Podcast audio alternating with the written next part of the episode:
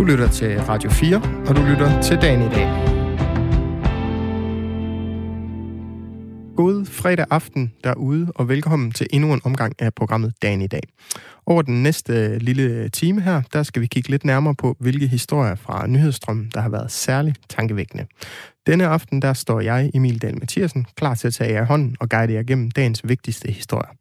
Men nu er det jo ikke mig, der har mandat til at bestemme, hvilke nyheder, som har været de mest tankevækkende. Hvis jeg lige hurtigt skal rige spillereglerne op, så er det jo vores indbudte gæst, der får det fulde redaktionelle ansvar for at zoome ind på de nyheder, som han, hun finder allermest tankevækkende.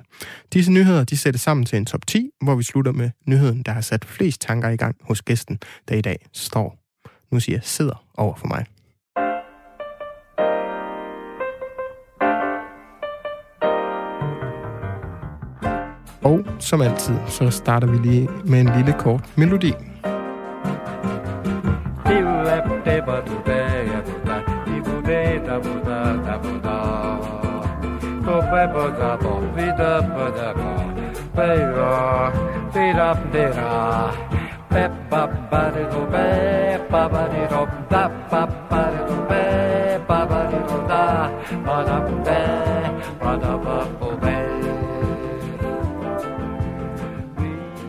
Og så blev vi spillet i gang, og rigtig dejlig varme i forhold til at snakke nogle nyheder. Men inden vi lige skal snakke nogle nyheder, så skal jeg lige have introduceret gæsten, der sidder over for mig i dag. Og det er ingen ringer end Nordjyllands Kommunes socialdemokratiske borgmester, Jan Petersen. Velkommen til, Jan. Tak skal du have. Jan, du er, hvad jeg næsten vil kalde en øh, socialdemokrat ind til benet. Fordi at, ja. øh, når jeg kigger dit tv igennem, så starter det helt tilbage i 1976-77, hvor du er formand for DSU ude i Greno. Og så bagefter, så er du formand øh, for DSU i Aarhus Kommune, 78-80. Og så gradvist, så stiger du i, i graderne derinde, til du sidder i dag, siden 2010, og er borgmester ude på Nordjurs. Og ja. hvis man siger Nordjurs, hvis dem, der ikke lige har Danmarkskortet inde i hovedet, så er det jo toppen af næsen på, mm. i Jylland. Jan, kan du ikke øh, sådan kort, inden vi skal til at snakke jord, Nordjurs og så videre, give mig sådan den, den korte indføring i, hvad er det, der har ført dig ind i politikken? Ja, så min far var også medlem af DSU. Øh, og jeg voksede op i det, jeg nogle gange har kaldt en, en arbejderfamilie med klaver. Ja. Øh, så der var både noget kultur og nogle øh, Ja, det er jo en, altså mine forældre var, var høj, præget af højskole. Min far var majorist, faglært majorist og, og medlem af fagforening. Og sådan typisk måske land, socialdemokrat. Min, min bedstefar var, var landarbejder og med organiseret landarbejder, så der er i hvert fald i, i min fars side sådan en, en socialdemokratisk proletar hvis man kan tillade sig at bruge så gammelt et ord om, ja. om, om så historisk en ting. Øhm, min mor kom jo med en musisk side og en, en, øh, en øh, familiebaggrund øh, i øh, brugsforeningsbevægelsen. Mm altså kooperationen dermed. Øh, så jeg har sådan set, øh, jeg vokset op med højskole, med brugsforeninger, og, og det er man også skulle vide, hvor man hører til politisk, øh, ja. især præget af min far, og at mm. så var vi socialdemokrater, fordi det, det var noget med solidaritet og, ja. og og dem, der ikke havde meget, skulle holde sammen. Ja, jeg tænker også det her med, med højskolen, så er det vel også værdien af et fællesskab, og det er jo ja. også netop, når jeg kigger dine mærkesager igennem, mm. Jan, så er det jo også virkelig, jeg har lyst til at sige, kerne socialdemokratiske dyder, du ligesom har, har som ledestjerner. Du har ja. børn og unge, du har ældre og handicappede, så har du også noget med vækst og udvikling, men så har du også en, du bare kalder demokrati. Ja. Hvad er det, du, du kæmper for ude på, på Nordjurs? Jamen, jeg, kender, jeg, kender, jeg kæmper for den egen, jeg er født og opvokset med, altså min kærlighed til mit hjemsted, øh, ja. mit fødested og min bopæl, og der, hvor mine børn er vokset op, den er jo stor. Jeg er mm. jo groet ind i det, øh, det område. Det er jo en del af min, af mine gener, kan man mm. næsten sige, at, at øh, at jeg lever og virker der, hvor jeg er, og uanset om jeg så har været, været væk øh, i København, hvor jeg var i nogle år, mm. og så fandt en kone, jeg kunne føre med hjem. øh, og det gav tre drenge. Ja. Øh, og øh, samtidig øh, har repræsenteret Djursland i, i Folketinget gennem mange år. Mm. Jamen, men, men øh, jamen, altså, det er... Øh, jeg synes, jeg har været tillidsmand. Ja. Øh, og hvis ikke jeg kunne blive med at blive brugt, så har de jo ikke stemt på mig. Det kan man sige. Og sådan har jeg det også som borgmester i Nordjys. Jeg synes, det, det er den samme kamp, der er meget mere, mere nærværende. Mm. Øh, og øh, øh, jeg vil have det sted, hvor jeg hører til, og de mennesker, jeg vokser op sammen med, og deres børn og deres børnebørn, øh, at øh, de får en andel af Danmarks velstand, mm. at vi får en retfærdighed i Danmark, så at vi har adgang til den samme velstand, og bliver anerkendt på lige fod. Det er jo, der er meget modernitet i omløb, mm. øh, storby og alt muligt andet. Og, og nogen imellem har jeg synes, at, at man kørt hen over den store del af Danmark, der sådan set har den tilværelse, som, som jeg har og deler med min med alle mine medborgere og mm. naboer og så videre, at øh, det var sådan ligesom noget, der ikke var moderne, måske lidt tilbagestående, hvad det ikke er. Altså, øh, vi er jo øh, en hel del af ryggraden i Danmark, mm. fordi uden os var der jo meget i Danmark, der ikke virkede. Ja, fordi der kan jeg jo også se, når jeg i hvert fald kigger nærmere på, på den mærkesag, du har, hvor du øh, skriver om børn og unge. Der ja. står, står der, at du tror på børnebyerne, øh, ja. og det er noget særligt for jeres kommune. Ja. Og I går ind for, at man ligesom skal investere i de små lokale samfunds ja. udvikling og ikke afvikling. Så det er også noget, der, der ligger der nært, det her. Ja, det gør det, fordi jeg er jo vokset op i en landsby, og den, lev, den leveform, man kan få i et landsby, tror jeg rigtig mange har, øh, vil have glæde af, og mange har glæde af. Øh, Øh, Hillary Clinton talte jo om den globale landsby, øh, og, og Danmark består jo af mange øh, landsbyer. Man kan næsten sige, at et, et, et boligkvarter i Aarhus også er en landsby, fordi mm. der har en indre sammenhængskraft. Ja. Øh, forskellen er så, at der er plads omkring os. Øh, der er stærke værdier i landsbyerne, og civilsamfundet er klassisk set øh, meget stærkt. Ja vi er tæt forbundne, og, og vi ved, øh, og det er jo sådan genet i, i øh, min tilværelse som politiker, og også som, som borger i Nordjord, så det mest, vi skal gøre for at gøre vores tilværelse bedre, det skal vi gøre selv. Vi får ikke noget for jer. Det er der så mange andre, der får. Og det er måske også den uretfærdighed, ja. øh, jeg på øh, konstant er, er, er et eller andet sted i angreb på. Mm. Men samtidig så finder jeg jo en, en væsentlig styrke af de mennesker, øh, jeg repræsenterer i Nordjords Kommune, de mennesker, jeg omgås som ja. mine naboer.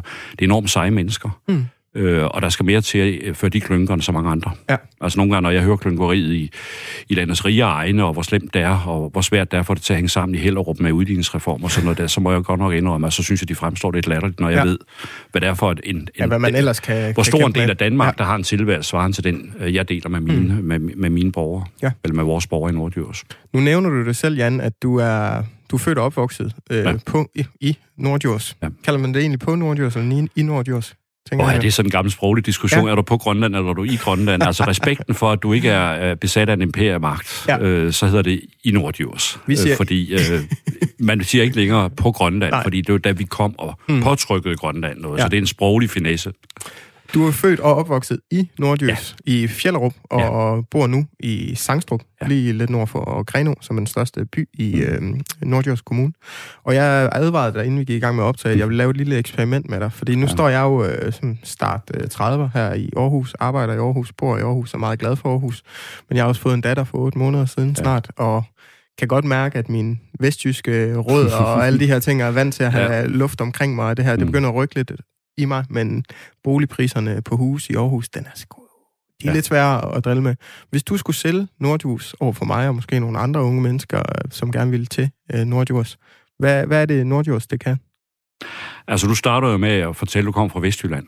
Ja. Øh, og det betyder, så har vi allerede overvundet den første halvdel, nemlig at du ikke, du ikke vokser op og inkarneret storbyborger. Du har en... Ja, min kæreste, skal jeg så lige sige. Jamen, det, har jeg, det, det kan man sådan set gøre lidt ved. øh, men, men altså allerede det, at du, du er fortrolig med nogle af de værdier, der er forbundet med at vokse op i et mindre samfund, hvor, hvor der er en anden type samlingskraft, end der er i større byer. Ja. Øh, jeg, vil, jeg vil starte med at sige, at øh, man kan sagtens øh, bo i Nordjurs og samtidig være en del af Aarhus. Ja. Det er jeg selv. Mm. Det er min kone. Øh, det er mine børn.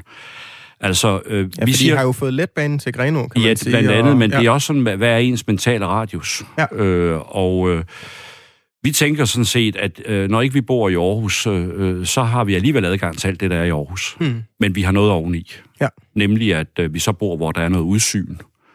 Og det er jo især et, et visuelt udsyn. Vi bor mm. ude i det åbne land. Vi har meget, meget øh, tæt til nogle meget spektakulære, fantastiske naturområder og vi er fyldt med steder, hvor vi ikke nødvendigvis møder andet end naboen, eller hvis vi overhovedet møder nogen. Altså, vi har en naturrigdom og en, ja, en, øh, en oplevelsesmulighed, som er, er stor. Og så vil jeg også sige, at øh, øh, min erfaring fra mange tilfælde, og inklusive os selv, det er, at øh, hvis man finder det rigtige sted, altså den rigtige landsby, øh, øh så kan man få en fantastisk tilværelse som moderne, højt uddannet arbejdende i Aarhus, og så vender man hjem til stedet, og man sparer fritidsboligen. Ja fordi man har det hele der.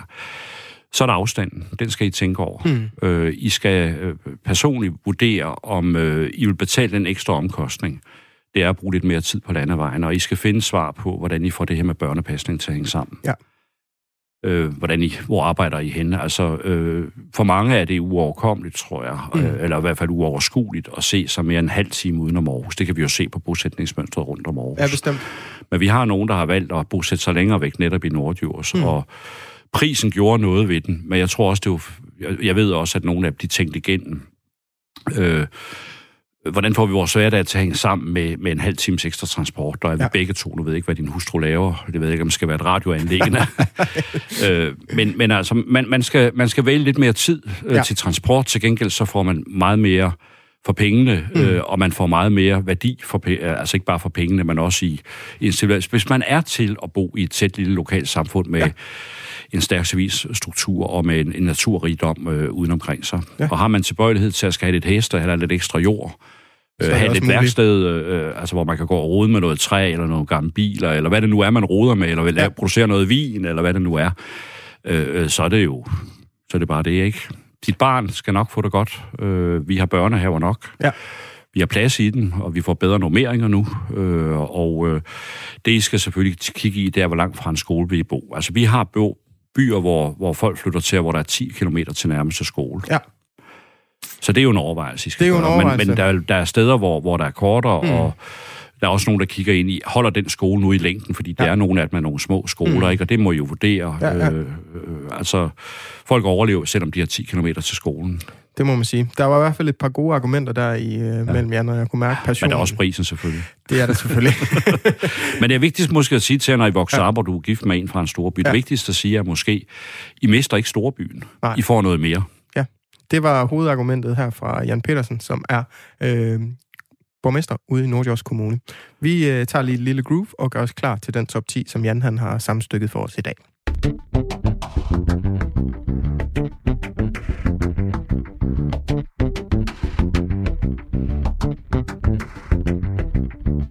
Og det gør vi her i dagen i dag, hvor jeg, Emil Dahl Mathiasen, står bag mikrofonen, og jeg har over for mig Jan Petersen, som er borgmester i Nordjords Kommune. Vi skal lidt væk fra Nordjords nu, øh, Jan, fordi vi skal til at snakke omkring øh, kæmpehavl over Nordafrika, og ja. det er blandt nogle af verdens største, og vi skal øh, lidt nærmere bestemt, så skal vi til Tripoli, hovedstaden ja. i Libyen. Hvad er det, du har den her nyhed med for, Jan? Jamen, det har jeg to grunde. Det ene, det er, at jeg har sådan en, en mangeårig optagethed af, af Afrika. Mm. Nu er vi nord for Sahara, det er så det, jeg kender mindst til. Jeg har aldrig været i, i Libyen, jeg har kun været i Tunesien, ja. øh, og altid søgt syd for Sahara, og, og haft både opgaver og, og gode oplevelser der. Så det er den ene, det er sådan, hvad sker der i Afrika? Det, det læser jeg, når jeg støder på det. Øh, og det andet er selvfølgelig kæmpe havl, altså hvad sker der, når der er katastrofer? Øh, og når jeg tænker, at det er nødvendigt, og jeg læser det selv, men jeg synes også, det er en, det er en vigtig nyhed for rigtig mange, så er det fordi, øh, indimellem har vi jo brug for at, at sætte pris på, hvor vi bor. Mm øh, og måske se nogle af vores problemer som lidt mindre. Øh, vi ligger klimamæssigt øh, et godt sted i verden. Ja. Øh, vi ligger katastrofemæssigt et godt sted i verden. Øh, vi er ikke uden påvirkning af naturen, men vi ligger et godt sted i verden. Vi er ikke mm. præget af jordskæld, vi er ikke præget af, af meget, meget hektiske... Vi har lidt stormvejr engang, men vi har lidt lidt snevejr. Jeg sneer selv inden, eller i hvert fald sådan inden nogle gange, hvor jeg bor, men altså, det er jo virkelig små ting, når man ja. ser på de katastrofer, som, som klimaet påvirker mennesker med andre steder. Der må det så blive kombineret med fattigdom. Mm. Øh, altså, så opstår det... der direkte øh, markante kriser. Hvor, ja, så er det hvor jeg, humanitære kriser øh, Ja, i altså det kan jo blive ja. sult, fordi ja. det også har slået afgrøderne ihjel mm. øh, eller ned, og, og på den måde er øh, skal jeg som minimum følge med, men, men selvfølgelig er der også en af piger i min, mit, øh, mit øh, ønske om at vide noget om, hvor, hvor slem har verden der, og hvordan kommer mm. vi videre med at gøre den mere retfærdig. Ja, og, og så slemt som Tripoli har det lige nu, det er, at i hvert fald, de er ikke blevet målt med målebånd, målebånd de her havl, men det skyndes, at de er mellem 15 og 20 cm store. Ja, det er, det er pænt sort, ikke? Det er, den er ikke rar at få i hovedet, vel? Nej, det må man det er den, Og det er heller ikke alle ja. et bløde tag, der kan holde til massiv bombardement ja. sådan nogle havl her. Det kan siges, at en håndbold har omtrent en diameter på 20 cm, ja. så det ja. får sådan en håndbold lige ja. skudt ned i hovedet. Au. Ja. Jan, vi dribler videre til nyhed nummer 9, hvor vi skal til at snakke omkring øh, ledighed, ja. eller måske mangel på samme. øh, fordi at øh, nu kan vi se, at øh, ledigheden den har taget et yderligere dyk i øh, september, og her faldt øh, arbejdsløsheden øh, til 4,8 procent fra mm. 4,9 procent måneden før. Det viser tal fra Danmarks Statistik, og det skal selvfølgelig ja. nævnes, at det er ledigheden, arbejdsløsheden i Danmark, vi ja. snakker om her. Ja. Hvorfor har du øh, den her med? Ja. Det har jeg med, fordi øh, arbejds, det at have arbejde og det at være arbejdsløs, det er altid sådan en grund, grundproblemstilling i min tilværelse. Jeg har mm. altid lært, at arbejdsløshed var noget grimt, noget, der ødelagde menneskers liv. Det mm. øh, skabte en situation, hvor de... Øh, hvor de ikke kunne tjene deres egen penge, og det, det har altid for mig været en, en, en ret til værdighed ved, at man også har ret til at kunne arbejde og, og udfolde sig der, tjene sin egen løn, både mænd og kvinder. Øh, og derfor er arbejdsløsheden svøbe, øh, og derfor holder jeg øje med arbejdsløsheden altid. Mm. Øh, jeg er også vokset op jo, øh, som du måske indledningsvis også boede lidt i, bliver også vokset op, hvor arbejdsløshed sådan set har været et problem. Det har været et vilkår i min opvækst, og min far var bange for arbejdsløshed. Han vokset op i 30'erne. Ja. Øh, og øh, var stolt af, at han og hans far, de, de for det mest kunne holde sig i arbejde, mm. og da vi fik oliekrisen i, i, i begyndelsen af 70'erne, der fik jeg historien igen om, at nu vi håber, vi ikke bliver arbejdsløse, for det er hårdt. Øh, og så er jeg vokset op som ung menneske med høj ungdomsarbejdsløshed, mm. og har set, hvor mange unge, der har taget skade, fordi de ikke fik et godt forhold til arbejdsmarkedet fra starten af. Ja. Så det her med, at unge vokser op uden at have et forhold til at arbejde, og få lov at arbejde, og have ret til at arbejde, og kunne mm. arbejde, og vende sig til, at det er en del af tilværelsen, det, det, det rummer for mig at se en, en, en adgang til et parallelt samfund, hvor nogle arbejder ikke arbejder, ja. og andre ikke arbejder, fordi de har lært det, de er aldrig kommet ind i det, og så har vi en konflikt kørende med mm. de dogne og så videre, så får vi en, en forkert relation mm. til hinanden. Så det er arbejdet udgangspunkt. Derfor ja. holder jeg med arbejdsløsheden. Ja. Og så ud fra nyhedsværdien mm. nu her, så er det jo øh, pokker mig godt gået af Danmark og danske virksomheder. Ja, fordi hvis man kigger øh, over, vi, over Atlanten, så er det i hvert fald en helt ja, anden og, øh, og jeg har jo også en erindring, da jeg kom i Folketinget i 1990, der startede vi med en arbejdsløshed på 10 procent. Mm. Og nu er vi på det halv, hvor vi er i gang ja. med den største krise længe, mm. hvis vi har haft en krise, der er større bortset fra øh, de år, hvor vi egentlig har måttet leve med en besættelse, og mm. dermed være en del af en krig fra 40 til 45, som jeg ikke har nogen erindring om, men, men som jo på nogle måder indeholder samme øh, effekter, mm. øh, eller i hvert fald noget af det samme mentalitetsmæssigt, og nogle af de samme effekter, som vi mm. arbejder med covid-19, er, at vi er stærkt begrænset, ja. og skal holde hånd under hinanden, ikke? Bestemt. Jeg tænker her, Jan, øh, i forhold til, at du er jo socialdemokrat indtil ja. benet, som jeg sagde. Arbejde det at arbejde for dig, og hvad det repræsenterer både for den enkelte og samfundet, det gætter også på, at det er både det her, som du nævner, at hvilken indvirkning det kan have på ja. den enkelte, altså at have en arbejdsidentitet osv., ja. men det er vel også det her øh, med, at øh, når man arbejder, så tager man også del i det fælles, fordi man betaler sin skat, og man ja, ja. gør det her. Det, ja. det er vel også ja. noget, der er vigtigt. Jamen altså, arbejdet er kilden til al værdi. Ja. Øh, jeg tror da, det var Sadik Harald Marx, der skrev det, og det mener jeg sådan set er rigtigt. Mm.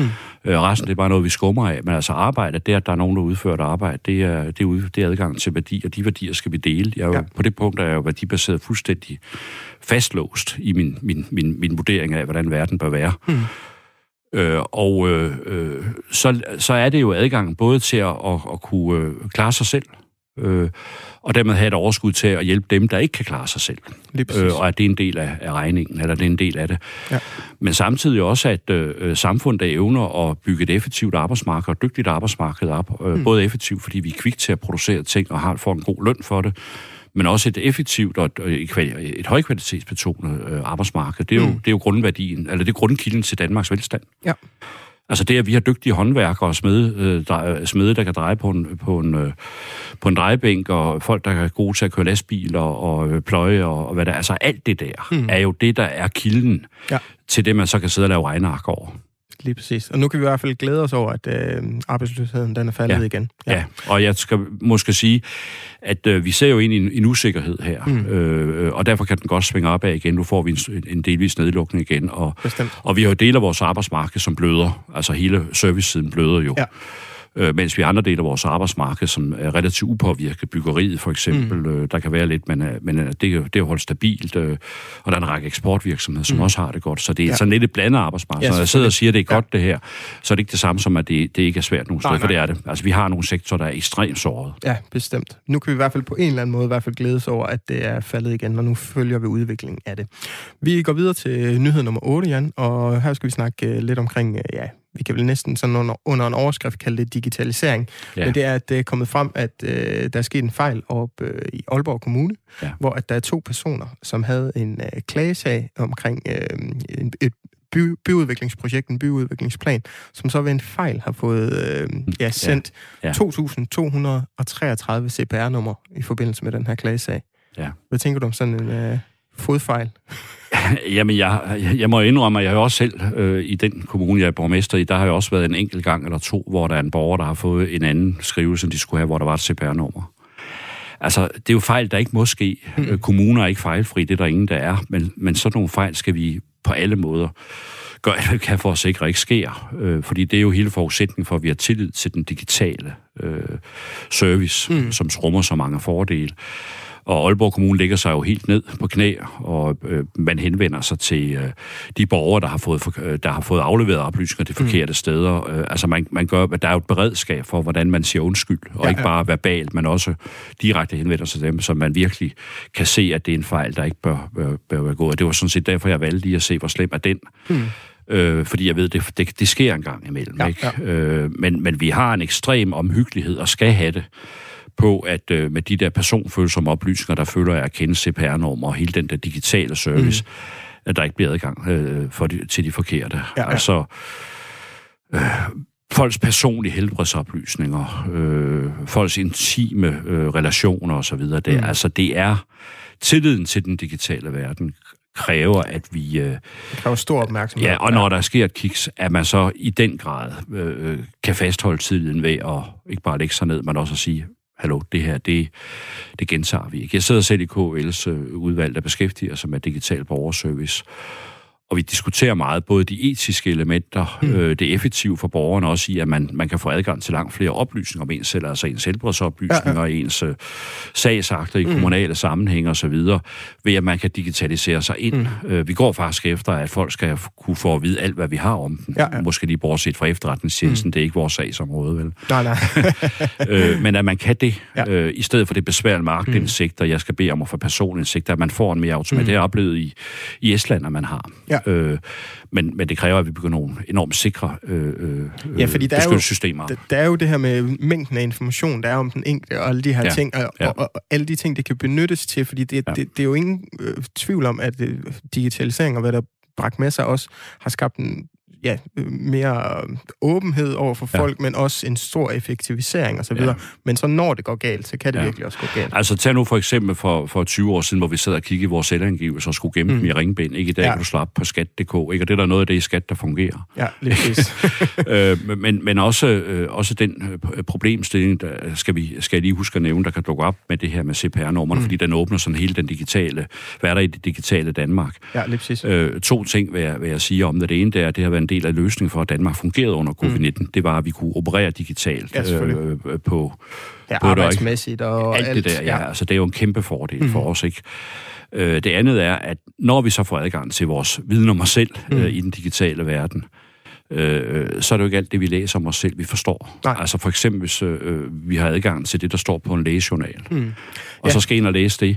Altså man kan komme frygtelig afsted øh, mm. med at tro noget helt forkert. Ja. Fordi før er den slags jo blevet formidlet af en professionel. Ja, øh, og derfor er der en diskussion i vores altså i det kommunale, mm. øh, de kommunale overvejelser om, øh, hvordan giver vi så folk adgang til informationer, og de forstår og bruger de informationer rigtigt. Altså ja. hvis du læser, at der er en risiko for en eller anden udvikling mm. af din sygdom, så ja. tror du måske med det samme, når du har læst det, sådan bliver det. Ja, ja. Ikke? Altså, der er så vi kan ikke undvære den... Ja. Vi kan ikke undvære den der mundtlige formidling af der. Der vil også være nogle situationer, hvor en læge kan lægge oplysninger ud til en borger, før de har talt om, hvad mm. der er i den. Ja. Ej, men der, er, der er virkelig mange øh, positive ting, men der er også mange faldgrupper, ja. som man skal tage hånd om. Jan, vi øh, går videre til nyhed nummer 7, og nu tager vi lige sådan sammen med nyhed nummer 6, der kommer bagefter. Det er sådan lidt øh, tematisk øh, ja. sammentråd, vi har lavet her, men øh, i første omgang, så skal vi i hvert fald kigge på, at øh, drabsmanden fra terrorangrebet i Nice i går, hvor der var tre personer, der mistede livet. Øh, han er ankommet med et migrantskrig øh, ja. sidste måned, ja. og har, ja, han kom fra Tunesien, har været en tur over Italien og så er kommet ind i, i Frankrig.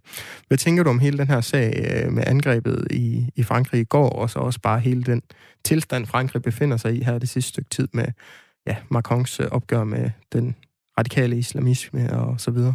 Jamen, jeg, jeg tænker, Macron er nødt til at slå hårdt på det her. Ja. Øh, og jeg tænker også, at... Øh, at det her det er jo sådan en meget, øh, en meget grim, modbydelig øh, udgave af den udfordring, Europa har. At mm. vi kan ikke rumme hele verdens, lø, vi kan ikke rumme hele verden øh, og løse de problemer, folk har et andre steder i verden.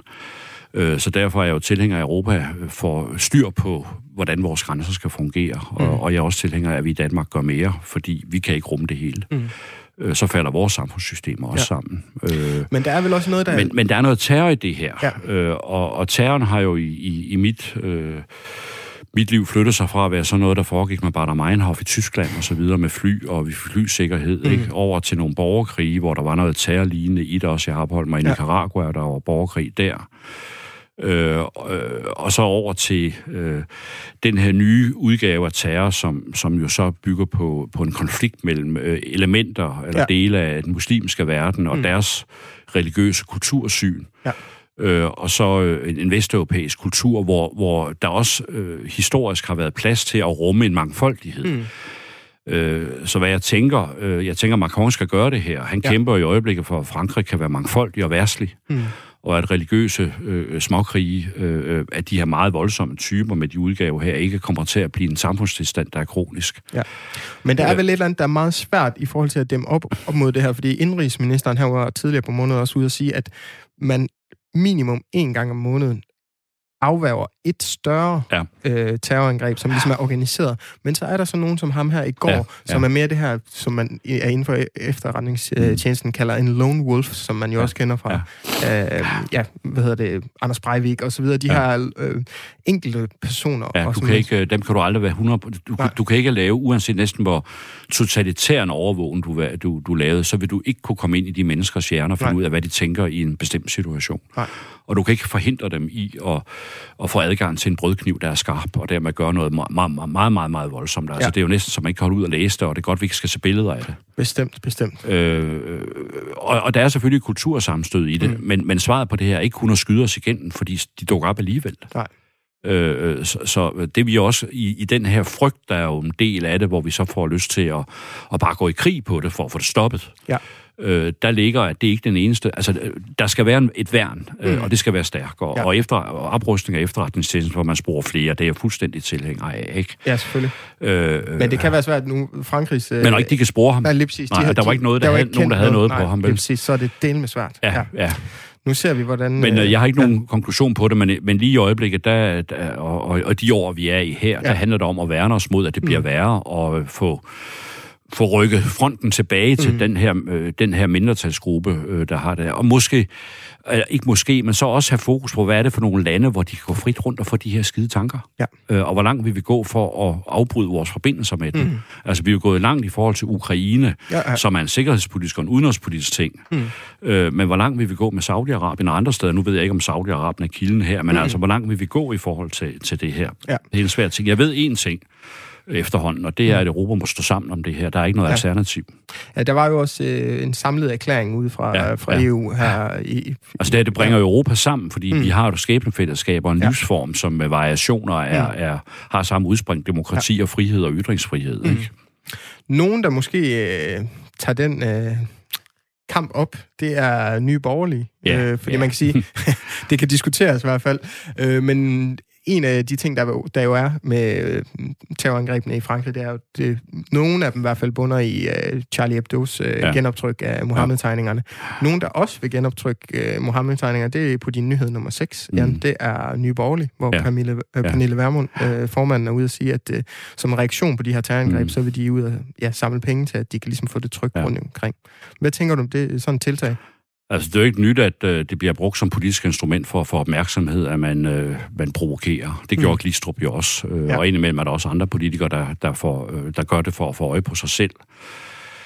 Øh, jeg synes, det er lidt latterligt. Mm. Det må jeg sige. Jeg, ja. jeg, jeg synes, det er det er lidt uden for Hal Cox, øh, at demokrati er samtale, ja. øh, at vi i den grad skal rende rundt og provokere hinanden for ligesom at, at skabe afstand. Mm. Øh, det, det, det er min grundholdning ja. til det, men det er måske lidt, det er et højskolefællesskab, der stadigvæk skinner igennem. Ja.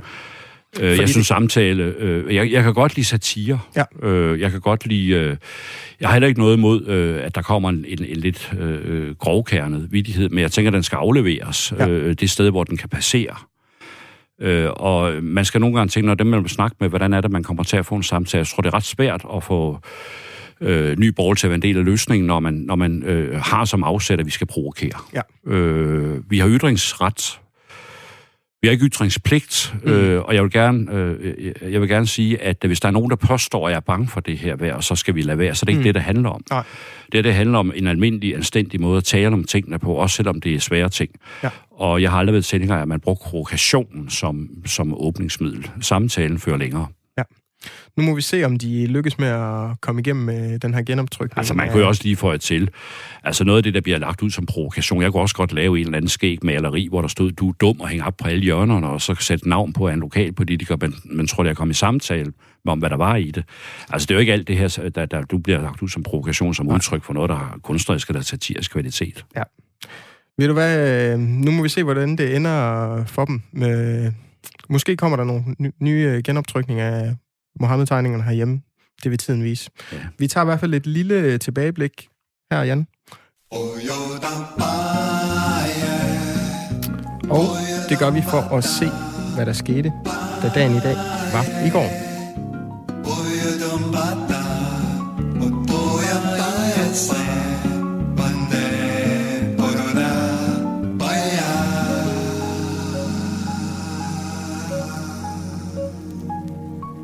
Og det gør jeg, Emil Dahl Mathiasen, sammen med min gæst i dag, Jan Petersen, som er borgmester i Nordjurs Kommune. Jan, der er så mange gode ord i dig, at jeg vil, jeg vil skære det helt, helt kort i dag med de historiske nyheder, og så bare holde mig til én fødselsdag og et dødsfald i stedet for. Fordi ja. der er mange af de nyhederne, vi har i top 5, som jeg synes skal have taletiden i stedet for. Fødselsdagen, måske er det noget, der rører dig. Jeg ved ikke, om du er en sportsmand, øh, Jan? Og jeg har dyrket meget gymnastik egentlig. Ja. Men det er nok ikke den gymnast, du har fat i nu. Det er ikke en gymnast, nej. Fordi på denne dag, der blev Diego Armando Maradona født. Okay. Yes. Ja. Troldmanden fra Argentina. Ja. Guds hånd og så videre, og ja. som var ham, der ja, i midt-80'erne bragte øh, det italienske mesterskab til øh, Napoli. Og han gjorde det to gange. Og det var første gang nogensinde, de vandt mesterskabet. Ja. Det, er, det er godt klaret dødsfaldet, der tror jeg heller ikke helt, jeg rammer dig her, øh, Jan. Men det er fordi, at i 2002, der var der en legendarisk DJ, der blev skudt. Han, okay. øh, han var DJ i en øh, legendarisk rapgruppe fra 80'erne, ja. som virkelig satte fokus på det her mellem at have rapper og DJ sammen.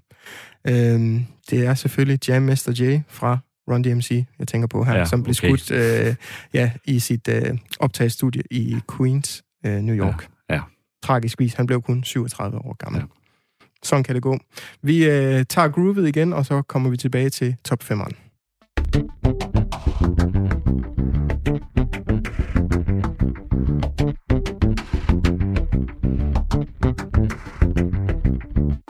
Yes, og det gør vi her i dagen i dag, hvor jeg i dag har besøg af Jan Petersen, borgmester i Nordjysk Kommune. Jan, nu skal vi til at snakke lidt uh, corona. Det er umuligt at komme udenom i ja, disse tider, ja. men der er også en grund til, at vi skal blive ved med at snakke om det. Nu kan vi i hvert fald se, at uh, Spanien uh, har indført uh, seks måneders undtagelsestilstand. Mm. Uh, Spanien er et af sådan, Europas værste hotspots med over 300, uh, ikke 300, 3 millioner smittet, mm. hvad det jeg prøvede at sige. Uh, så det er virkelig... Der, der er også grund til at gøre noget her. Ja. Men hvad, hvad tænker du med den her nyhed og hele coronasituationen?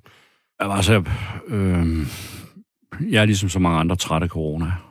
og de begrænsninger. På den anden side, jeg synes, det er svært at sætte alternativer. Vi gør alt, hvad vi kan for at forhindre, at det bliver i Danmark bliver en, øh, en samfundstilstand, som den nu på Spanien skal igennem. Ikke? Ja. Og derfor, når vi nu render rundt og småbrokker os lidt over mundbind, og mm.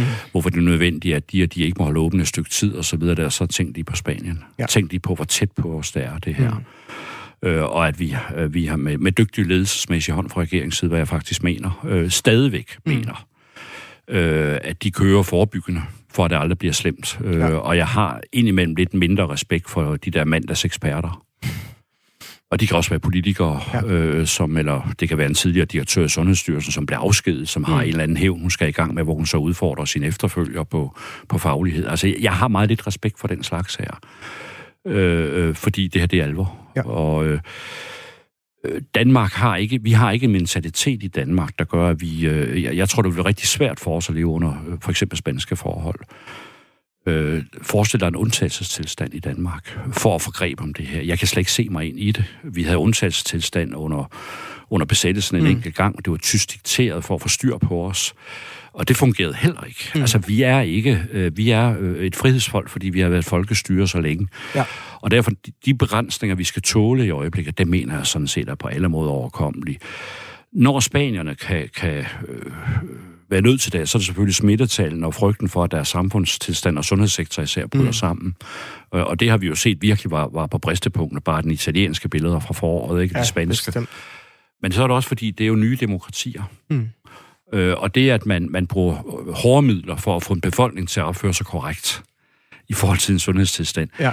det er jo noget, der eksisterer en system erfaring i, ja. øh, som selvom de har haft demokrati, og det er faktisk gået demokratisk rigtig flot i Spanien, men så har de jo en øh, militæret og en metode over for befolkningen, som relativt let kan bringe ind i noget af det, der ligner det, vi ikke... Ja, ja, altså, hvornår i Danmark har vi været underkastet sådan noget der? Ja, ja, ja, ja. Vi, kan jo ikke, vi kan dog nok finde historisk belæg mm. for det. Ja. Øh, og jeg har også lagt mærke til, at man brugte de der øh, hårde metoder i andre, også latinamerikanske mm. lande, fordi militæret og deres organisering og deres regulering af samfundet, politistyrkernes, øh, var så, så præget af en kommando og en næsten diktatorisk tilstand. Ja. Og selv i Spanien kan jeg se elementer af det her.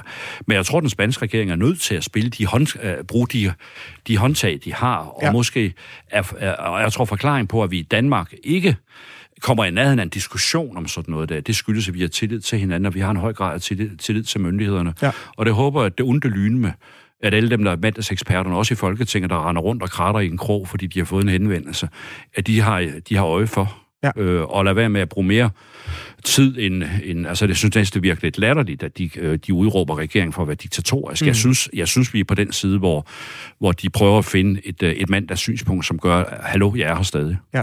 Men, men det er de øh, måske er dem, der bør vinde det her. Mm. Ikke ny borgerlige, øh, nu er jeg jo klar, ja, ja. som render rundt og finder øh, en eller anden provokation for at gøre mm. opmærksom på sig selv. Der var også andre ja. ting, hun ikke vil være med til derovre. Ikke? Ja, altså, øh, som ældre dog ind direkte og siger, at du vil hellere have Trump-modellen, hvor de dør i mængder. Mm. Det, øh, det er hårdt Jan, men der er også... Øh det er alvor, det her. Ja, lige præcis. Nu må vi i hvert fald se, at det er rimelig alvorligt i Spanien, fordi der er undtagelsestilstand indtil begyndelsen af maj. Og der er jo også mange andre lande, øh, her blandt Belgien og Tjekkiet, der har været super hårdt ramt øh, lige pt. Og WHO er også ude at sige, at epicentret for smitten, mm. den er i Europa nu, ja. hvor vi førhen ja. har set det i USA og så videre. Vi rykker videre til nyhed nummer 4 og bliver i øh, corona, øh, Jan, men som du lige før var ved ja, at tage har jo næsten på. motiveret, hvorfor den ligger. Altså, jeg, ja jeg synes, Danmark har den statsminister, som, som øh, har håndteret det. Jeg, jeg kan være i tvivl om andre har håndteret det lige så godt. Øh. Hun er tilfældigvis din partifælde, Jan. Jeg ved ikke, om det Ja, men det er, spiller selvfølgelig også en rolle, men det, men det er faktisk noget, jeg har hørt fra mange andre, som ikke er socialdemokrater. Og jeg, tror, og jeg hører det faktisk stadigvæk. Ja. Øh, og, øh, øh, det, den her nyhed den handler om, det er, at Mette Frederiksen hun er ude og sige, at hun er klar ja. til nye øh, ja. yderligere restriktioner. Nu fik ja. vi jo øh, lidt skærpede restriktioner i går, hvor der kom øh, ja, skærpede regler mm. omkring øh, brugen af mundbind, og der må heller ikke ja. sælges alkohol i 7-Eleven osv. Ja. efter kl. 22. Men nu er hun altså klar til at sige, at øh, hvis det ikke ligesom bliver ja. fuldt det her, og hvis vi ser, at det fortsætter, ja. som det gør i Europa, så kan vi godt øh, stramme grebet yderligere. Jamen det synes jeg, hun, øh, hun varsler os, at øh, nu tager vi os sammen ja. og gør lidt det samme, vi havde lykke med sidst, og vi skal heller ikke hen i nedlukning. Det er det, hun sådan set forbereder os mm. på. Og det, så deler hun ansvaret med os øh, om, at øh, nu får vi det her til at fungere, for ellers så bliver det bare sværere. Mm. Øh, fordi vi skal, ikke, vi skal ikke slås ned af det her, og vores ja. sygehus skal ikke brænde sammen af det her. Det er, mm. og vi er slet ikke i nærheden af det. Og det her det er jo ret tidligt omhus, og vi kommer i nærheden af det. Ja. Men som du også selv sagde, du er også ved at være træt af coronaen. Ja. Øh, ja. Og man ser jo det her... Øh, von der Leyen nede i EU, hun har også ude at sige, at der var corona-fatigue, øh, ja. og ja. at øh, herhjemme er der også en øget skepsis efterhånden i forhold til ja. det her med mundbind, fordi myndighederne også var ude at sige i starten, det kan godt være, at mundbinden ikke virker så meget, men nu er det det her mm. værn, vi tager, tager imod. Ja. Øhm, synes du stadigvæk, at, at vi kan stå sammen om at ligesom få det vendt ved at også få indført flere restriktioner? Jeg synes ikke, vi har noget alternativ. Altså, jeg vil ikke underkaste mig en uvidenskabelig øh, øh, angreb på mundbind, når WHO har øh, en WHO-undersøgelse mm. har bekræftet, eller over for Sundhedsstyrelsen og, og Serum Instituttet har, har fortalt, at det her det er, det er så det bedste, vi ved. Ja. Øh, så jeg, vil, jeg synes sådan set, det, det grænser sig til... Øh, ja, altså, hvis vi begynder at gå i opløsning her og mm. der på det her, øh, jamen så får vi jo en amerikansk potentiale. Ja. Øh, og det er der ikke nogen af os, der vil. Så øh, lidt respekt om videnskaben, og også respekt og forståelse for, at videnskaben har ikke en manual. Mm. Altså manualen laves undervejs. Ja. Øh, og det tror jeg, vi som befolkning øh, skal gøre hvad, og, og øh, der bliver sikkert mange bagspejlsundersøgelser øh, om, at det nu var den rigtige beslutning, blev truffet på det rigtige tidspunkt. Og det er vi skide gode til at sidde og puste det der bagspejl. Ja. Men øh, vi sidder med øh, sundhedsfaglig ledelse, vi sidder med politisk ledelse i det her land, der gør deres bedste, ud fra mm. det vidensgrundlag, de har, ja. og ud fra en fornemmelse af, hvordan Danmark kommer godt igennem det her. Og holdt op, hvor vi kommer godt igennem indtil videre. Det, det, det, det er sådan set den linje, jeg bare taler for, at vi bliver ved med. Og så må vi finde måder at få, få, få, få på en eller anden måde få udløst vores øh, irritation over ja. det her. Altså, det er jo en forbandet måned, og, og, og nogle forbandede måneder, vi skal få det til at fungere. November er en af de mørkeste måneder, vi plejer at have, ja. have flere depressioner, ja. og vi plejer at blive regnvejr, og det bliver mørkt hurtigt osv. November er altid sådan en træls måned, ja. øh, inden julen begynder at give det et lys, og så det lys, vi får i julen, der må ikke engang være julefrokost. Altså, øh, skulle vi ikke prøve måske at, at udskrive en konkurrence om, hvem har de bedste idéer til, hvordan vi mentalt kommer igennem det her. Ja. Ja, og der var jo blandt andet, så vi tidligere i hvert fald, havde vi en nyhed med omkring, at øh, hvad hedder det, regeringen også er klar til at komme ud og lave nogle tiltag omkring at bekæmpe ensomhed ja, yderligere. Ja, men det er, og, så, det er, så det er der, også noget, der er fokus på. Altså den der mentale trivsel, altså, ja. altså hvordan, hvordan øh, kan vi fastholde kontakten? Jeg er selv mor på plejehjem, mm. ikke? Hvordan kan vi fastholde en ordentlig kontakt? Hvordan får vi arrangeret vores jul? Men også øh, alle dem, vi har i handicapinstitutioner, mm. og alle dem, der sådan set bor alene. Altså, i Grenå har vi, café, øh, har vi en café, som, øh, hvor man kan komme op og spise, og den var jo også lukket i en periode. Hvad gjorde det så? Så kørte de ud og delte mad ud. Ja. De steder, hvor folk så kom fra og sagde, så kommer og møder os i fri luft. Ja. Altså, der er brug for, at vi får fokus på nogle af de kreative løsninger på det ensomhedsproblem, og selvfølgelig, at vi allokerer nogle ressourcer til det. Bestemt. Nu må vi se, hvordan det, det går, ja, først i Europa, men også i Danmark, og om der kommer yderligere restriktioner. Mm. Det støtter min gæst, øh, borgmester i Nordjords Kommune, Jan Petersen, i hvert fald op om, hvis det er det, vi skal gøre. Øh, vi tager øh, podiet nu. Jan, vi er kommet til nummer tre. Den vil jeg godt have, at vi gør lidt kort, fordi jeg, ja. jeg synes, krudtet skal lægges på toeren og etteren. Men ja. øh, treeren, det er, at øh, Danmark nu fraråder unødvendig rejse til hele verden, undtagen to svenske regioner. De mm. to øh, svenske regioner, det gælder Vesterbotten og Vesternordland. Jeg ved ikke, om jeg nogensinde øh, kommer i nærheden af en, sve, en svensk accent der, men øh, hvad tænker du om det her med, at nu bliver der indskærpet omkring, hvor vi kan ja, bevæge os uden for landets grænser yderligere? Jamen, jeg tænker på, at nu har vi fået en advarsel om, at uh, det ikke bare går frem med, at vi kan behandle os i verden, og vi kan, globalisering betyder, at vi kan tage hvorhen, som vi vil, hvornår som helst, og til alle sider, og mm. øh, også tænke det klima, det har jo nogle klimaeffekter, altså hvordan er det egentlig, vi fungerer i den globale verden, men meget bedre om at få det kort, ikke? Ja. Altså det jeg, det, jeg tænker, det er, øh, sådan var det også under besættelsen, der varede det fem år. Mm. Ikke? Der var vi også buret ind. Ja. Øh, og hvordan, øh, det er vi forhåbentlig ikke her, vi kan få vaccination, og det bliver slået ned igen, og mm. vi har haft lidt udenlandssamvær. Altså det længes vi jo efter, men jeg ser ind i øh, i 2021, hvor, hvor vi øh, enten af egne grunde, fordi vi ikke måske er helt trygge ved, hvad der er sket, men også af restriktive grunde, øh, ikke kan få os ud på den globale adfærd, som mm. vi har gjort det hidtil. Det ja. tror jeg, og, og vi må bygge videre på det, vi faktisk havde held med i, i, foråret og sommeren, og at vi får studeret vores eget land ordentligt. Og så overlever jeg selv mentalt. Det var bare lige en, måske en inspiration til andre. Jeg overlever selv mentalt ved at, at få læst lidt om, hvad der foregår i andre verdener, ja. andre dele af verden, mm. og, og noget af det, jeg streamer mest på, på, på, på PC'en eller på, IP, øh, på iPad'en, når mm. jeg går og laver mad, det er sådan set øh, nogle, øh, nogle rejseprogrammer, mm. hvor, øh, hvor en englænder har været ude og se på spektakulære togrejser i verden, ja. og en anden har været ude og, og se på mad i bestemte steder, nogle af dem har jeg været. Så, så jeg er sådan lidt ligesom dengang, man, man ikke havde råd til at rejse, mm. så læste man rejseskildringer. Så ja, jeg, jeg er gået på streamingen, og, ja, ja. og nu tager jeg verden ind med oplevelser, kultur og mm. madvaner og alt det, jeg ellers oplever live øh, ja. nogle gange, når vi endelig er ude at rejse. Nu tager jeg det ind på den måde. Og det er en måde at overleve til på, tænker jeg, for, for min del, og måske andre kan, også kan bruge det. Det var et lille inspirerende råd fra uh, Jan Petersen, og det er, at uh, litteraturens udsyn også kan måske dæmpe en lille smule af rejsebluesen. Uh, vi tager uh, nyhed nummer to nu, Jan, og det er, fordi vi skal snakke uh, USA. Ja. Vi skal snakke lidt om valget, men vi tager først og fremmest udgangspunkt i den her øh, nyhed omkring, at øh, USA er med på sidelinjen, når Danmark skal i gang med at forhandle omkring Arktisk. Ja. Og som du også forklarede mig indledningsvis, så Arktisk er egentlig noget, du har et relativt stort mm. Øh, indblik i. Kan du ikke lige forklare mig omkring, hvad, hvad dit eget forhold til, til jo, altså, øh, øh, jeg har været ordfører på, på færgespørgsmål, da, da færgerne i, i øh, begyndelsen af nyårs regeringsperiode øh, ønskede en eller anden form for løsrivelse. Og det gjorde jo, øh, ud over det kan vi sige, udadvendt og konfliktfyldte politik, der var i det, det gjorde jo også, at jeg var nødt til at sætte mig ind i, øh, hvad er juraen, og hvad mm. er, hvad er hele tænkningen, og hvad er det for nogle processer, der har ført frem til, at vi har det der øh, rigsfællesskab, som jo statsret er en mærkelig ting. Mm. Øh, og har så rejst lidt i Færøerne og mødt færøske politikere, også færøske politikere, der sad i Folketinget, også på færøske hjemmebane, og, og jeg har også været i Grønland en enkelt gang. Mm. Øh, og, og har altid på en eller anden måde... Og du at sige i Grønland, der jeg, jeg sagde i Grønland. Det var godt. Ja, det har jeg lært, og jeg er blevet i rettesat nogle gange af ja. Grønland, og derfor så tror jeg, at den efterhånden sidder der. Men også, jeg har rejst i Grønland mm. øh, en gang, og vender gerne tilbage. Øh, det er et fantastisk land. Men også en, øh, en dansk og en, en grønlandsk og en færøsk historie, som, som har en fascination. Mm. Øh, men, men jeg synes også, at den kan vi sige, hvordan den skal se ud i fremtiden. Øh, det er, øh, det er selvfølgelig et vanskeligt spørgsmål, ja. øh, men, men der er en, en, en selvstændighedskraft mm. øh, i de befolkninger for at nu de være egne herrer, men, men jeg mærker ikke, at de vil kappe forbindelsen til den. De vil bare have mere ligeværdige. Altså, de vil ud af det sidste rester mm. af, af dansk herre overherredømme. Ja. Øh, og så er der alligevel en diskussion om, at Danmark måske er eller Danmark er et godt sted at høre til, og være mm. gode venner med, og have en eller anden forpligtende, fordi øh, hvad ja, sker fordi der? vi snakkede med, ja. hvad er alternativet, hvis der nu lige pludselig kom til at stå et stort uh, guldtårn deroppe med TRUMP på? Altså... Jamen altså, hvis nu de der par milliarder Danmark overfører til det grønne, jeg tror, det er det beløb. Ja.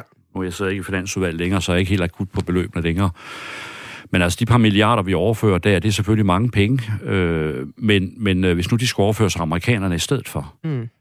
Øh, hvordan så deres sundhedssektor så ud om 10 år? Ja. Hvordan så deres velfærdssektor ud om 10 år? Mm. Hvad, hvad, hvad var det en, der skete med den velfærdsmodel, som vi måske start, som vi startede med at påtrykke dem på en eller anden måde, fordi ja. vi synes, de grønlandske medborgere skulle have værdige forhold. Mm. Øh, det var tuberkulose, det var så fattigdom, elendighed, sygdom mm. og, og så videre. Øh, så der gjorde vi vores bedste, men, men på en meget, kan vi sige, vi ved bedst måde. Ja.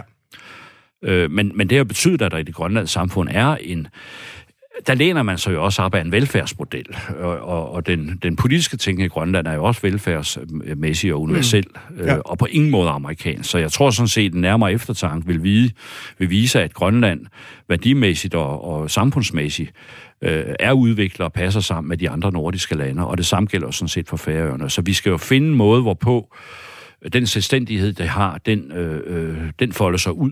Mm. Øh, men jeg mener sådan set næsten, at vi ikke, jeg mener faktisk, at vi skal ikke slippe vores loyalitet og solidaritet med den, ja. ved at sige, at det hænger sammen med, at hvis I får penge, så skal I også høre under os på mm. den der måde, vi er vant til. Ja. Det er heller ikke der, jeg mærker, at politikken er. Mm. Men, men et eller andet sted øh, øh, skal vi jo have en god samtale med Grønland, og det er jo den, der er i gang om, hvordan får vi reguleret vores forhold til amerikanerne, sådan ja. så vi begge kan få øh, det ud af det, vi har behov for. Og der er ingen tvivl om, Danmark har behov for øh, at være en del af arktispolitikken, fordi mm. det giver os en, en, en rolle, ja. en status øh, i NATO, fordi vi behersker suverænitetsmæssigt. Ja, noget, også noget ja. territorialt. Og det bliver man ja. nødt til at sige, altså det gør jo Danmark større, end vi er. Ja, lige præcis. Altså, det, og gør... det, det, der er konkret i den her sag lige nu, Jan, det er jo, at øh, Folketingets partier, ja, de sidder ja. og skal i gang med en forhandling omkring en ny stor kapacitetspagt ja. til 1,5 milliarder kroner, ja. øh, som ligesom skal styrke forsvaret i Arktisk. Ja. Og der siger forsvarsminister Trine Bremsen, at der i den her øh, nye forhandling og så videre, der har hun en rigtig god dialog med USA også. Øh, og USA's øh, hvad hedder det, øverste chef for flådestyrken, han også i Europa har besøgt øh, ja, først øh, Danmark ja. og Færøerne og Grønland. Og han ligger ligesom ikke skjult på, at USA vil gerne være markant mere til stede. Jamen det tror, jeg, det tror jeg egentlig ikke, vi skal tage som noget negativt. Det Nej. tror jeg, vi skal tage som noget positivt, for når den militære øh, øh, når de militære øh, sikkerhedsmæssige forhold begynder at sætte fokus på Arktis. Vi har hele tiden stået for, at Arktis mm. skulle være lavspændt ja. område. Men det gør russere Amerik- øh, og kinesere, hvad de kan for at og, og, og på det. Mm. Og så er vi jo nødt til at holde med dem, der, der vil os det bedst. Det må man sige. Øh, og også der, hvor vi lægger vores lod i, at hvem vil det bedst for Grønland. Ja. Øh, og der har jeg altså mest tillid til amerikanerne. På trods af mærkværdige ting om, at vi vil hellere købe øen, og ja. hvad, hvad der er mærkelige tanker. Så jeg er sådan set en meget stor tilhænger af, og, og synes faktisk, at vi skal det rent ud af posen. Mm. Vi kan ikke gøre noget for at beskytte Grønland og det grønlandske velfærdssamfund, uden at vi gør det sammen med amerikanerne. Det yes. kan vi ikke. Der har vi et uh, afhængighedsforhold. Ja, men vi er også nødt til at være militært selv til stede og, mm. og kunne levere selv, for ligesom at skabe den opbakning til, at der skal være et stærkt selvstændighedsgrundlag for, for grønlænderne, ja. så de ikke bliver underkastet en amerikansk dominans. Mm. Så derfor er jeg sådan set tilhænger af, at vi hælder milliarder i det her. Yes. For Grønlands skyld, men også for vores egen sikkerhedspolitiks skyld. Øh, måske for hele den nordiske selvforståelse. Øh, for ligesom at vi... vi øh, nu, nu, nu skal jeg nu skal jeg sige, at jeg læser lige i øjeblikket, ja. eller har, har lige købt øh, øh Kaufmanns øh, bog, mm. det var den, Amerik, Amerik, den danske ambassadør i USA.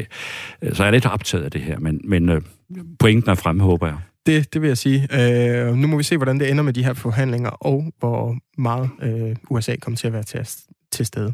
Vi tager den mest tankevækkende nyhed, du har taget med i dag, Jan. Ja. og det er, at øh, Jeremy Corbyn han er blevet suspenderet fra Labour. Ja. Ja. Øh, han er jo den tidligere leder af det britiske arbejderparti, øh, mm. Labour. Øh, og han er simpelthen blevet suspenderet, fordi der er blevet øh, offentliggjort en rapport øh, fra britiske Equality and Human ja. Rights Commission, hvor at der ligesom er ret tydelige tegn på, at der er foregået mange år øh, antisemitisme mm. I partiet. Hvad tænker du om det her, øh, sådan en sag som den her? Og du sagde også til mig, at du har også et personligt forhold til England, så det er også noget, der... Ja, jeg har været på Kolde ja, ja. i tre måneder, og jeg har rejst en del og, og mødt Labour, øh, den engelske fagbevægelse, og jeg synes, det var noget mærkeligt fascinerende noget. Øh, og så når der er en engelsk nyhed, eller en, stor, en nyhed fra, fra United Kingdom, som det jo hedder det hele, ja, ja. så er det noget af mit første valg, når jeg læser. Øh, Jeremy Corbyn er jo, er jo selvfølgelig optaget af, fordi jeg synes, han har ødelagt rigtig meget for, for, for Storbritannien. Hmm. Øh, øh, I kraft af sin øh, militante... Øh, måde at være på øh, politisk, øh, og han har givet Labour det største nederlag længe, og det var lige præcis det, England ikke havde, eller Storbritannien ikke havde brug for. De havde brug for at håndtere deres relationer til Europa, mm. og deres egen interne ulighed osv. Ja. på et langt mere kvalificeret grundlag. Øh, så jeg tror, det, altså jeg læste den også, fordi jeg skulle finde ud af, hvordan slap de af med ham på en eller anden måde. Øh, og den der øh, separatisme, som han har stået for, hmm. øh, nu bliver den jo så afdækket. Ja. Øh, og, og det møde, jeg havde med Labour dengang i slutningen af 70'erne, og det jeg har kunne følge med på, siden jeg også mødte øh, Labour-folk siden, øh, så rummer Labour jo en række øh, mindre grupper, som har mærkelige synspunkter, ja. øh, herunder dem, der så åbenbart er kommet frem her. Det er hammerne farligt for for det engelske velfærdssamfund, som jo på mange måder er svækket. Mm. Øh, også af de der øh, konservative regeringer, der har været for mange ja. år øh, hammerne farligt. Ja, og det der konkret er i, i den her rapport, der er kommet frem, Jan, det er, at der, kommissionen de opregner, at der er mindst 20 tilfælde ja, af antisemitisme ja. i partiet. Ja. Øh, og så vurderer de, at i hvert fald to af de her tilfælde, de er direkte øh, ja, ja. overtræder loven, øh, og de kan ligesom stilles juridisk til ansvar for det, ja. øh, de her overtrædelser. Og så viser øh, rapporten øh, oven i købet, øh, hvordan Labour i en række af tilfældene ignorerede klager eller direkte saboterede ja. behandling af dem. Ja det lyder jo helt... Jamen altså, nu ser jeg, ser jeg en ny laborleder. Vi skal lige lære hans navn at kende, og derfor må vi slå det op. Kier Stormer, hvor der sådan, vi kan blive enige om, han hed. Det det, ja. Ham tror jeg, vi kommer til at høre mere til, fordi nu står han også i opinionsundersøgelsen lige med Boris Johnson, mm. som jo også er en separatist på sin måde, fordi han er jo vokset ud af det der Oxford-miljø, hvor det er vigtigt at holde en god tale der og, gave, og skabe en god løsning. Ja. Uh, altså, det er jo en mærkelig... Øh, men, men det er jo en udfredt Oxford. Har du en god retorik, så er du dygtig. Uh, ja. men, men det er ikke samt, du har løst problemet.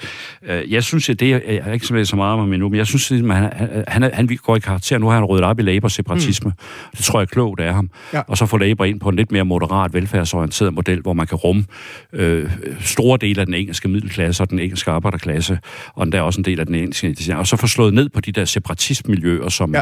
render rundt og har særstandpunkter og ødelægger det hele. Ja. Og det tror jeg, det han er i gang med, og derfor tror jeg, at jamen, øh, det han gør med Jeremy Corbyn her, det er en del af løsningen, og så få ryddet op i den del af det. Ja, og det kan man sige i hvert fald, det er næsten svært ikke at ja, drage til handling på, når det er så entydigt, hvad, hvad der ligesom er kommet frem, at det er så klart, de her lovovertrædelser. Ja, men det burde jeg med ja. Corbyn, altså det viser ja. bare, at han selv har været en del af det. Men ja. nu skal jeg ikke sidde og dømme, jeg har ikke læst materialet, nej, nej, nej. men, men øh, jeg slår ned på de her nyheder, og, og jeg synes, jeg har set Labour, og det har brug for, ja. det har Storbritannien brug for et Labour, der rykker. Ja, kommissionen bag rapporten skriver i hvert fald, at uh, Jeremy Corbyn og partiets øvrige ledelse, de gjorde ikke nok for at forhindre nej. antisemitisme, og i værste fald kunne det virke, som om man accepterede det. Ja. ja. Nu er det i hvert fald kommet frem, at Jeremy Corbyn han er blevet suspenderet på baggrund af den her rapport, der øh, viser en kraftig grad af antisemitisme i partiet.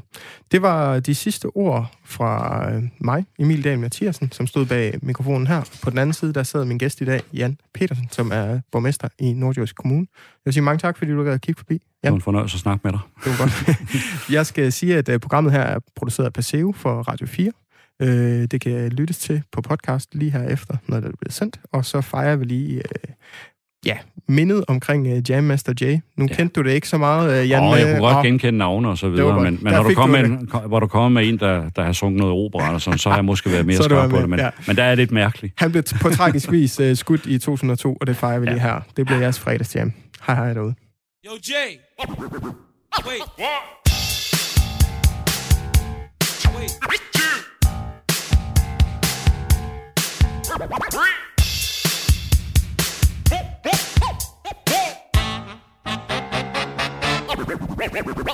Day when I was in Kentucky Fried Chicken, just minding my business, food and finger licking. This dude walked in, strange and kinda funny. Went up to the front with a menu and his money. He didn't walk straight, kind of side to side. He asked this old lady, Yo, yo, um, is this Kentucky Fried? The